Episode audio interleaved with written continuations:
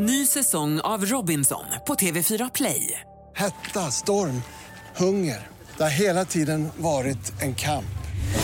Nu är det blod och tårar. Fan händer just nu. Det. Detta är inte okej. Robinson 2024, nu fucking kör vi!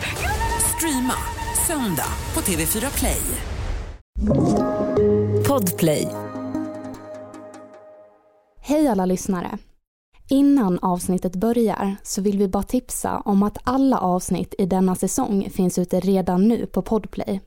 Så vill du inte vänta en vecka mellan avsnitten så tycker vi att du ska gå in på podplay.se eller i appen Podplay och lyssna där. Nu börjar avsnittet. Du presenteras nu för obekräftad information. Var därför kritisk till materialet som bygger på fiktion, åsikter och vinklad fakta. Podcasten kan inte ses som en trovärdig källa. It's an unexplained statistic that's become both rock and roll myth and legend. And as we see crowds of fans come to pay tribute to Amy Winehouse's home here, many are asking if aspiring artists are in danger of glorifying the 27 Club.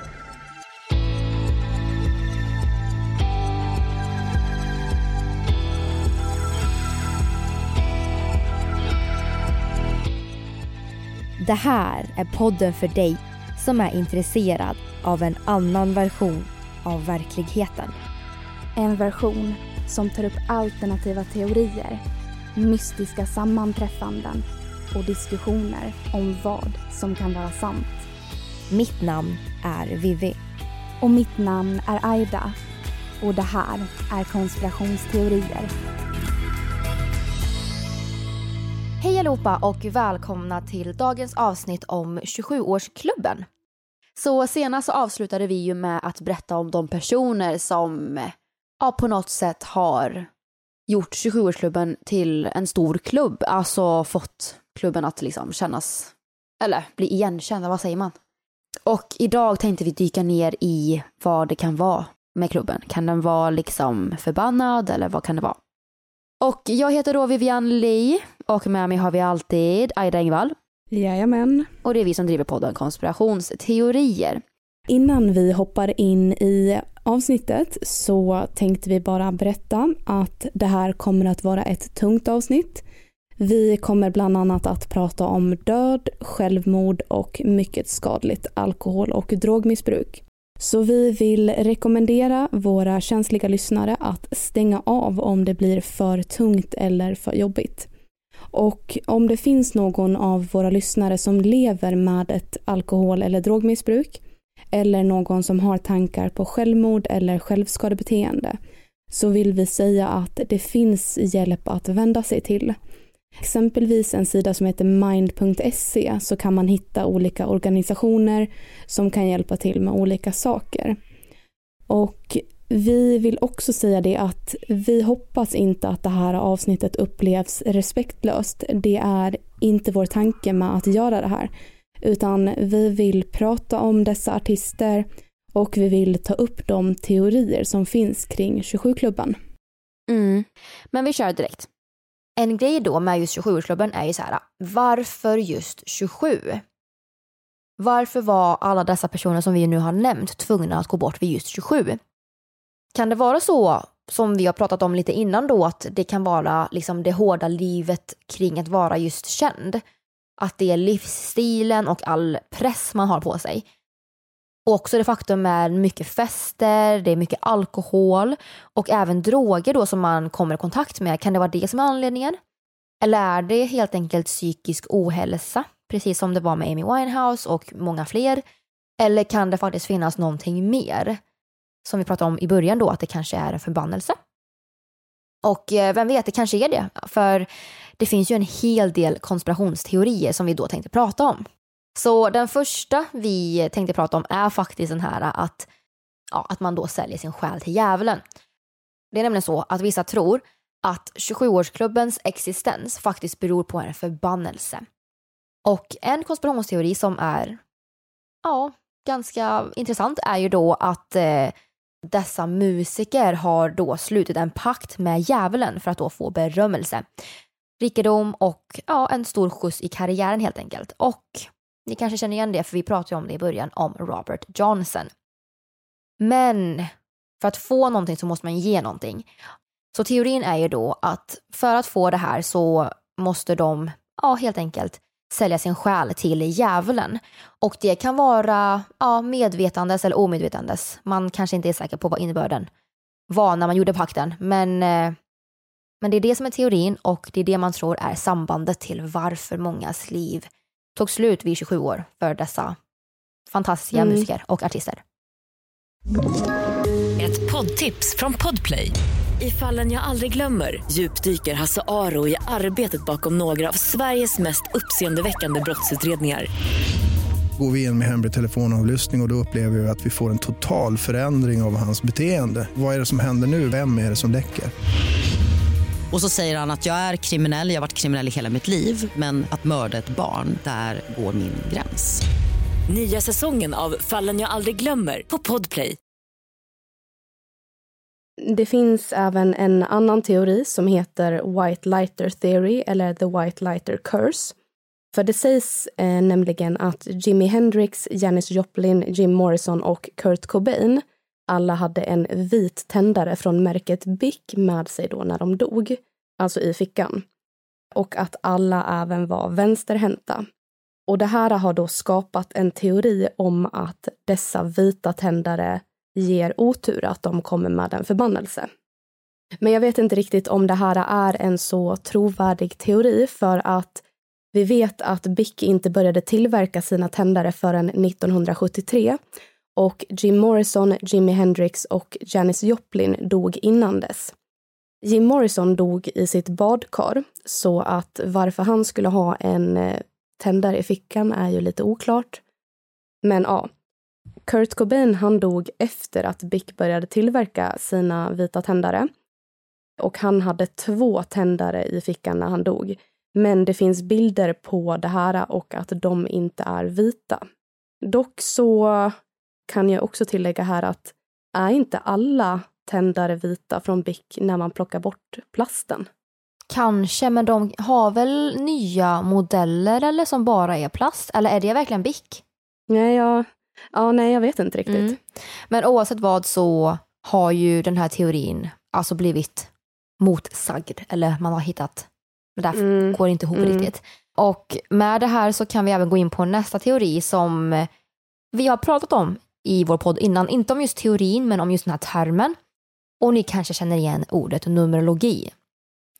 Så det finns en teori om just numerologi och den handlar om siffran 27. Och inom 27-årsklubben så pratar man mycket om just numerologi så vi tänkte faktiskt berätta lite kort om vad det är och om det är siffran 27 som är problemet eller vad det faktiskt egentligen kan handla om. Och som några av er kanske vet så är numerologi pseudovetenskap. Detta har ju då studerats i över 5000 år och även ofta gjorts i hemlighet. För det har då ansetts vara en farlig kunskap för att man då skulle kunna använda det till onda syften. Och grejen är ju så här, vi omges dagligen av olika siffror. Och inom numerologi så menar man då att olika siffror, tal och nummer i våra liv faktiskt påverkar oss på ett speciellt sätt. Så varje tal sägs då ha en egen innebörd. Och kan man tolka dem rätt så kan man då styra ett utfall, så du kan typ styra din framtid. Och numerologi används då för att spå framtiden och för att liksom på något sätt förstå ett beteendemönster. Både för att då utforska oss själva men även världen. Och eh, numerologi liknar astrologi men istället för att titta på planeter, månen och solen så tittar man då istället på nummer.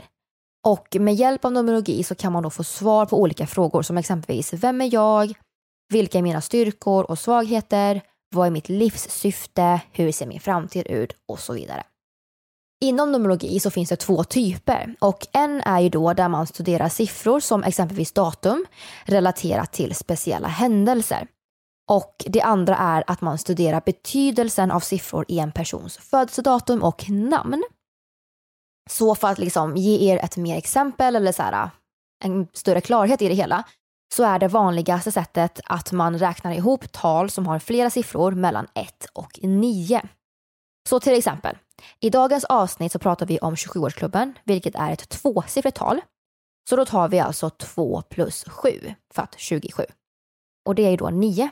Och så här fortsätter man helt enkelt så länge man har ett tvåsiffrigt tal. Så du fortsätter helt enkelt tills du får ett, ett ental, eller vad säger man? Så här, ja, 2 plus 7 blir ju 9 och 9 är ett ental. Och grejen är ju så att alla tal har ju både positiva och negativa egenskaper. Så man pratar om att, ja, ni vet, två sidor av samma mynt. Utan det negativa kan det positiva inte existera. Och intressant med då numerologi är att födelsetalet är faktiskt väldigt viktigt. Det är ett viktigt datum, för det är datumet du är född. Och detta uttrycker då grundkaraktären för dig. Så att vem är du som person? Vad har du för karaktärsdrag och vad är dina insikter? Och om man slår samman dessa siffror så får man då fram livsvägen. Och man skulle kunna säga att det här är då vägen för vår resa genom livet. Och det kan vara hur vi agerar, hur vi väljer att bemöta och lära oss och ja, hur vi utvecklas som personer. Så vi gjorde ett test på Aira. Så Aira är ju född ja, 3 juni 1995. Så då tar man ju då 3, för det är tredje, plus 6 för juni är den sjätte månaden. Och sen tar man då 1 plus 9 plus 9 plus 5. För det är ju då 1995. Och det är lika med 33. Och då har vi då som ni hör ett tvåsiffrigt tal.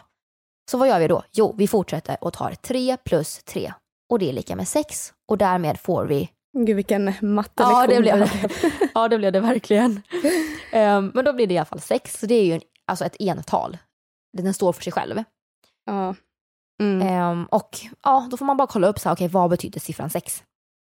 Och vi gjorde faktiskt ett test på det här. Vi gick in och läste på nätet vad det betydde och mycket stämde överens ändå med dig, Edda. Ja, men med dig med ju. Men det kan ju också vara så som, i det, som det råkade bli då i mitt fall, att eh, det är så att siffrorna 11, 22, 33 och 44 är något slags mästartal. Och jag fick ju 33. Jippi eller något, jag vet inte. Eh, och de här numren är liksom speciella, så de läggs både samman och behandlas separat ja, de ger ju information om vad meningen med våra liv är. Men eftersom att vi inte kan så jättemycket om det här så kanske man ska vända sig till någon som håller på med detta om man är intresserad. Jag blev väldigt, väldigt intresserad mm. av detta. Mm, ja, men det är jätteintressant ju. Så jag håller med. Mm. Vi räknade ju även ut, förutom då våra egna, så räknade vi även ut lite fler livsnummer. Och Jim Morrison, Janis Joplin och Brian Jones har alla livsnummer 1, Kurt Cobain och Jimi Hendrix har alla livsnummer 9. Och vi kan ju kort berätta lite vad de innebär. Så vi tar inte upp alla, men vi tar de här eh, 1 och 9. Så siffran 9 representerar ofta slutet på en cykel och siffran 1 är en ny början. Så siffran 9 kan ju då exempelvis vara en tid då man knyter ihop någonting eller sätter stopp för någonting och sen går vidare och börjar om på något nytt. Och en övergångscykel kan vara mycket laddad och svårhanterad. Man kan känna ett obehag för det okända. Och då undrar man ju lite här om det var någonting sånt här som de här människorna gick igenom då när de tyvärr dog. Mm. Och det vet man ju inte. Men en annan grej som skulle kunna svara på den frågan är faktiskt en till teori som har grund i astrologi. Och det är helt enkelt Saturns återkomst. Så ett astrologiskt fenomen som då är kopplat till 27-årsklubben handlar om planeten Saturnus. Och Saturnus rör sig långsamt på stjärnhimlen och det tar ungefär 29,5 år för planeten att slutföra sin bana runt solen och återvända till den plats som den då befann sig då man föddes. Saturnus återkomst kommer med olika livsval för att då få en att hamna på rätt väg i livet. Och man pratar då om att planeten vill göra en vuxen och den första återkomsten kan man då kalla steget från barn till vuxen. Så den första gången Saturnus återvänder är när man då är mellan 27 till 29 år. Och det är då man, ja, det är väl då man egentligen har börjat sitt liv på ett sätt. Och vanligtvis så börjar det då när man då fyller 27 och pågår till man då är 30. Och innan dess så tror vi då att vet, allt är möjligt, att våra drömmar kommer gå i uppfyllelse, att vi klarar av allt och ja, man är ju väldigt ung fortfarande. Man, eh, livet har ju ja, i princip precis börjat.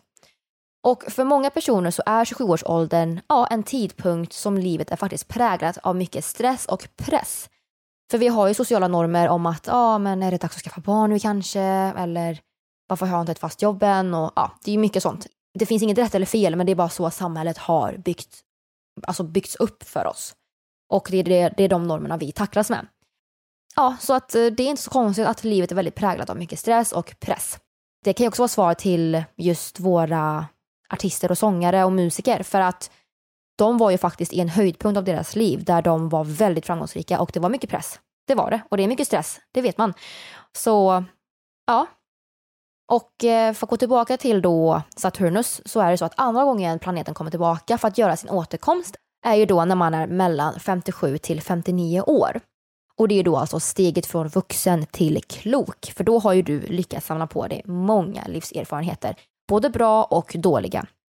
Och om man har tur och faktiskt lever ett långt liv så återkommer planeten ytterligare en gång till och det är då vid 90-årsåldern. Det är då det slutliga steget från klok till vis. Mm. Så... Ja, väldigt spännande. Mm, ja, den här teorin tycker jag ändå om. Ett poddtips från Podplay. I fallen jag aldrig glömmer djupdyker Hasse Aro i arbetet bakom några av Sveriges mest uppseendeväckande brottsutredningar går vi in med hemlig telefonavlyssning och, och då upplever vi att vi får en total förändring av hans beteende. Vad är det som händer nu? Vem är det som läcker? Och så säger han att jag är kriminell, jag har varit kriminell i hela mitt liv men att mörda ett barn, där går min gräns. Nya säsongen av Fallen jag aldrig glömmer på Podplay. Men eh, vi går in på lite mörkare teorier nu då. Och eh, det är om New World Order, Illuminati och frimurarna.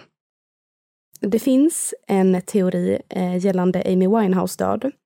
Att hon blev mördad av New World Order, Illuminati eller frimurarna. Och anledningen till den här teorins uppkomst är att det finns en bild på Amy Winehouse med en Musse Pigg-mask bredvid. Väldigt obehaglig bild ska tilläggas ifall eh, någon får för sig att kolla upp den. Vissa tror att eh, liksom det här rör sig om en blod eller offerritual och att hon kanske blev mördad för att hon inte ville gå med i det här hemliga sällskapet, vilket det nu än var. Det finns en teori att det var Illuminati som mördade henne då det sägs att Walt Disney var medlem av Illuminati och det låg ju som sagt en Musse Pigg-mask bredvid. Och eh, när hon bars ut från sitt hem så bars hon ut i en röd liksäck och rött är ju den ultimata färgen för en blod eller offerritual. Och sen så var det så att hennes granne hörde skrik och trummor eh, runt klockan två eller tre på natten. Och man undrar ju då om det här kanske var en del av ritualen. Men alltså man kan ju ställa sig frågan direkt här om New World Order och Illuminati är så himla hemlighetsfulla, varför vet vi då om dessa färger och symboler och ritualer och grejer? Det, är ju inte så, det blir ju inte så hemligt då längre. Nej. Eller om det inte är för att missleda då. då. Nej, precis. Nej, men så kan det absolut vara. Det kan ju vara att de bara vill att man ska tro det fast det inte är så eller så kanske det är så att de har råkat lämna ledtrådar. Vi vet ju inte. Ett exempel som vi kan ta från det här är ju Denver Airport. Den, den teorin om dem. Att det finns en massa konspirationsteorier och de flygplatsen i sig ehm, um, spör på massa konspirationsteorier så att det kanske är samma princip där. Och lite um, numerologi i det här äh, är ju att um, hon hittades död 1605 eller 0405 eh, som det blir då på engelska. Och 4 plus 5 är ju 9. Så där har vi kanske slutet på cykeln igen. Det är väldigt mystiskt det här. Och en till teori som också finns, eller det är ingen teori, det är helt enkelt forskning man har gjort faktiskt. Och det är ju då att forskare har faktiskt tittat på det här med 27-årsklubben. Och enligt en statistisk undersökning från 2011 så visade faktiskt resultatet att det inte fanns någon förhöjd risk för musiker att just dö vid 27 års ålder. Och det här konstaterades då att framgångsrika musiker hade en förhöjd risk att dö vid en ung ålder, mellan 20 och 30 år. Men det fanns inte någon ökad risk att dö vid just 27.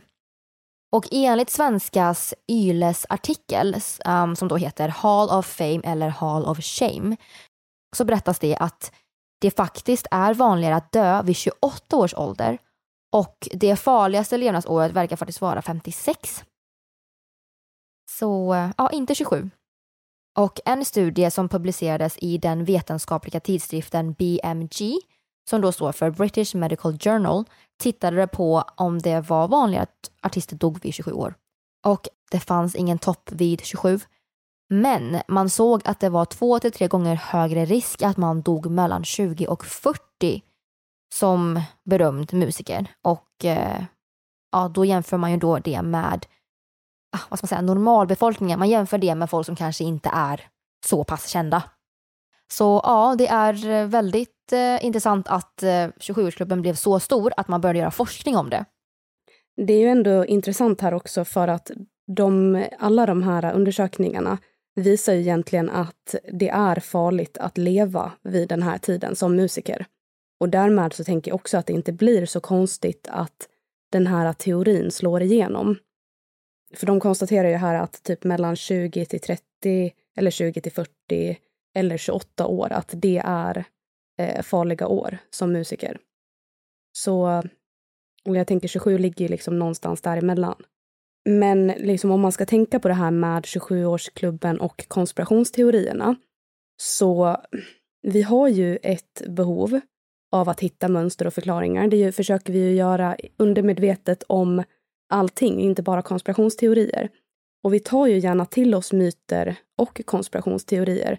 Och när det blir så att kända personer dör så kräver vi ofta en större förklaring. Eller när det är, händer något attentat så kräver vi ofta en större förklaring. Och framförallt så försöker vi hitta eller söka efter svar som på något sätt då även gör att vi stöter på de här underliggande mönstren. Ja, men det är som du säger, vi människor försöker ju hitta samband hela tiden. Det är ju det. Mm. Och det är inte så konstigt. Alltså, har man frågor så vill man ju hitta svar. Och man sitter ju och tänker hela tiden på vad svaret kan vara. Sen så har vi även det här med att vissa av dessa kändisar växte upp och visste vad 27-klubben var för något. Som vi sa där så var det ju typ vid 94 som begreppet etablerades. Men det hade ju pratats om det innan. Så man kan ju undra här om de personerna blev påverkade på något sätt av att veta att det finns en klubb för musiker och då om man själv är musiker.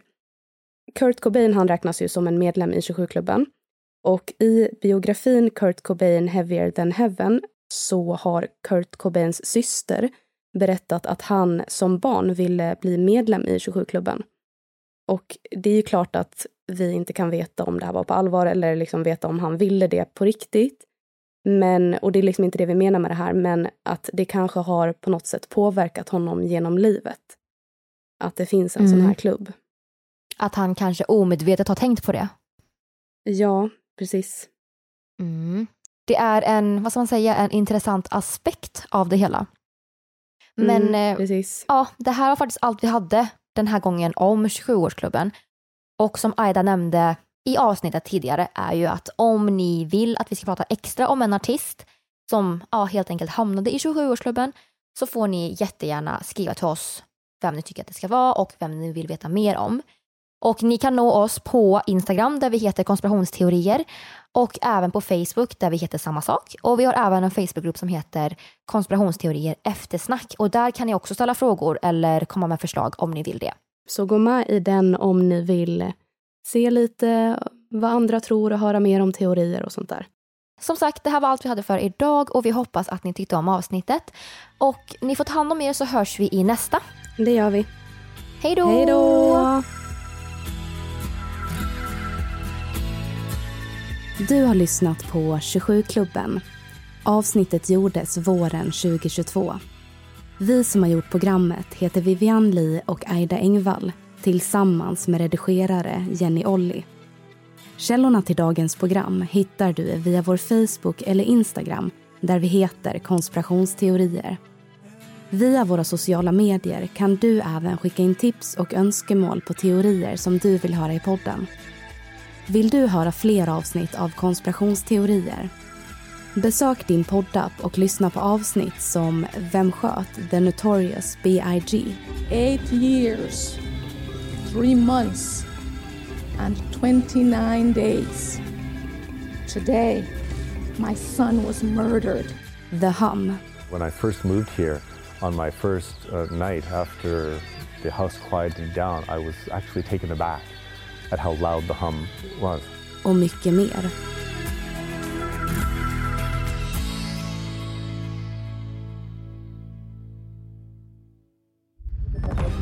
Podplay, en del av Power Media. Ett poddtips från Podplay. I fallen jag aldrig glömmer djupdyker Hasse Aro i arbetet bakom några av Sveriges mest uppseendeväckande brottsutredningar. Går vi in med hemlig telefonavlyssning och, och då upplever vi att vi får en total förändring av hans beteende. Vad är det som händer nu? Vem är det som läcker? Och så säger han att jag är kriminell, jag har varit kriminell i hela mitt liv men att mörda ett barn, där går min gräns. Nya säsongen av Fallen jag aldrig glömmer på Podplay.